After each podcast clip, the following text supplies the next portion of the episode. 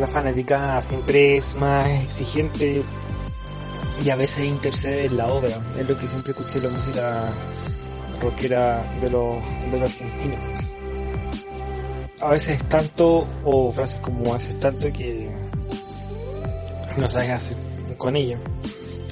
En cierta forma, ahora estaba mirando un, reportaje de, cómo reaccionaban los famosos con, con, la, con los fanáticos. Y típico el video de los de los que son buenos, de los que son malos.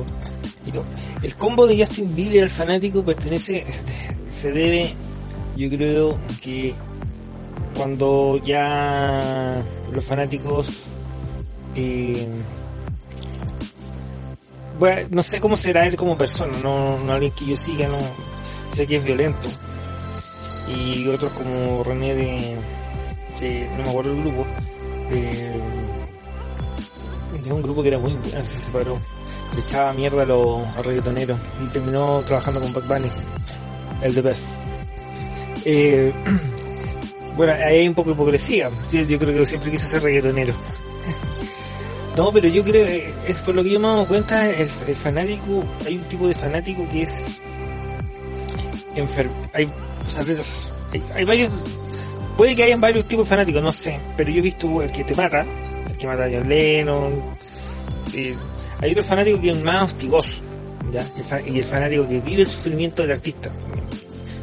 No, yo creo que algunos, muchos músicos, y esto yo veo, si repito, esto yo lo vi de la, de la música argentina, que también hay muchos fanáticos o, muchos fanáticos que también es, muy invasivo, y es muy invasivo en la obra. Entonces, está bien porque es como lo que te mostraron, pero también el fanático llega hasta donde escucha la obra. O sea, me explico, por ejemplo, el caso de Cerati, de los años de, del primer disco que era del 86, puede ser, no, 84, pongamos el 83, después sacó el, el, temblor del 85 hasta el 99, era una música que era más o menos parecía que se notaba un avance musical, después con un último franquero, y eh, Argentina siendo un, un, un país muy rockero, pasa a Canción Animal en donde ya es netamente rockero y es como hacen la masa, cumplen, es como ya, fuimos masivos. Y es tan desagradable eso también porque hay mucha gente que te dice como, oye, pero usted no le va también. A mí me enerva esa frase. Porque tú no sabes el trabajo que has hecho, o a veces no has hecho ningún trabajo por avanzar, no caché por dónde va la cosa. Y después me acuerdo que Cerati es como el ejemplo que más recuerdo, porque Cerati en lo que es la música era muy criticado que la gente esperaba se iba quedando, por ejemplo, con discos que eran anteriores y no le permitían avanzar o se molestaba mucho con avanzar. Por ejemplo, la gente esperaba Presión Americana en un disco rockero. Presión Americana es un disco que pertenece a un estilo musical New Age, ochentero, muy de police. Y después Canción Animal ya empezó la experimentación que eso. Yo creo que la experimentación se lo pueden solamente dar la gente que le ha ido bien.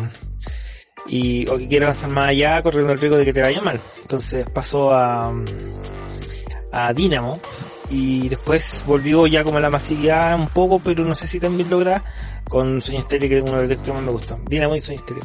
Pero Dinamo es como muy Soda Entonces es como, no es, no es la canción pop que tú buscas, no, no va a ser la canción que va a estar en el Billboard y, y sufren como fanático. Entonces también el, fanático en cierto punto impide que el artista va o el creativo vaya avanzando en cualquier área. Puede ser, por ejemplo, como en el humor, yo lo vi también, Edo Caroe. A mí Edo Caroe me gustaba cuando era mucho más agresivo contra los políticos. Me molestaba que después, cuando culminó esa obra, haya, haya, haya, haya hecho un... Edo Caroe es un humorista que tiene un podcast que se llama Tomás va a morir, que es buenísimo. Yo creo que él me inspiró para hacer esto. Y también por el mío a, a, a la pandemia pero el tipo fue cambiando su, su rutina. Fue de un, yo lo conocí con un humor negro, un humor negro grotesco y después cambió otra cosa, más familiar, más... Entonces, el problema que tiene el artista con la obra es que eh, no puede, el, fanático no lo deja avanzar. Él quiere más de lo mismo. Por ejemplo, Mana es bueno, pero te voy a dar también como el pero Son grupos que tú lo escuché de Fito Páez, lo mismo. Fito Páez es rockero, pero como un rockero más suave. Pero es rockero, que fue la eterna discusión que ya está estructurada lo mismo. Eh, son gente que Fito Páez, Ted Nelly, Maná deben tener por lo menos 20 discos. De Zeppelin, no sé, igual escuchar la discografía deben tener andar, andar por ahí. Quizá un poco menos. Y es el mismo sonido. Hacer en esos momentos se criticaba de que el rock tenía que avanzar, tenía que ser vivir como rockero. Realmente en ese ámbito, muy poco. Eh, el cantante Viru murió de sida y para contar, uno de sumo por exceso de heroína en el año 80 y después nadie, todos se cuidaban. Entonces nadie profitaba sobre lo que como era la vida del rock y este gallo era eh, fue el más rockero de todos en su última parte que se volvió como más loco. Entonces acá eh, aquí hay un, como el, la micro toxicidad que se da es que cuando que nadie está obligado a, bueno el artista viene de, la gente en general todos de lo, de lo que es la aceptación de los demás pero también en el caso del artista se puede dar el lujo algunos bien es cambiando yo acá en Chile hubo una masividad de grupos rockeros Sí, salió mucho grupo rockero, que en realidad dieron cuenta que no estaban no estaba pasando nada con el grupo rockero y pasando en la música pachanguera. Pachanguera es como música un poco parecida a lo que es la cumbia entre argentina y colombiana, pero con un estilo chileno. Muy de raíces, muy entretenido la recomiendo. Un grupo bastante bueno. Chorizo Salvaje, la pueden buscar por YouTube. Eh, ¿Qué otros grupos más? Eh,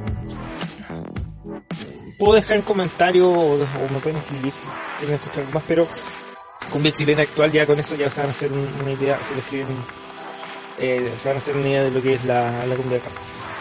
Eh, eso, esa, esas micro, micro, micro problemas son, completamente bastante A mí me pasó que en, mi trabajo había una persona que se iba a tomar un doctor todos los días jueves. Era administrador de, de edificios.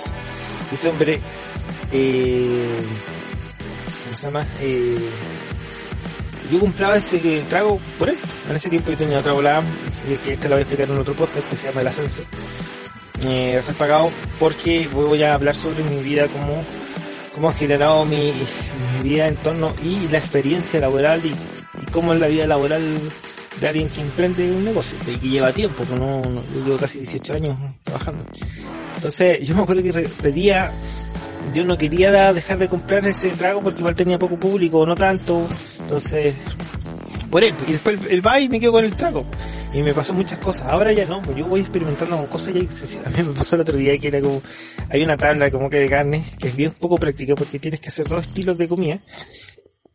Eh, unas papas en mantequilla con, con otras carnes con salsa y va con doritos, nachos, no sé cómo le dirán en otros países, esa cuestión que se come con el guacamole. Pero el problema de la pandemia es que los proveedores no llegan y, se hace muy poco, se hace, me deja mal porque el, picadillo, terminé, compré un paquete, compré cuatro o cinco paquetes y terminé dando piro picadillo y viene todo molido. no se preocupan de nada estos huevones de traerte un producto por lo menos decente. Y primero de traértelo. Eh, el caso de, de Sasterio era alguien que yo, un grupo que a mí me gusta mucho.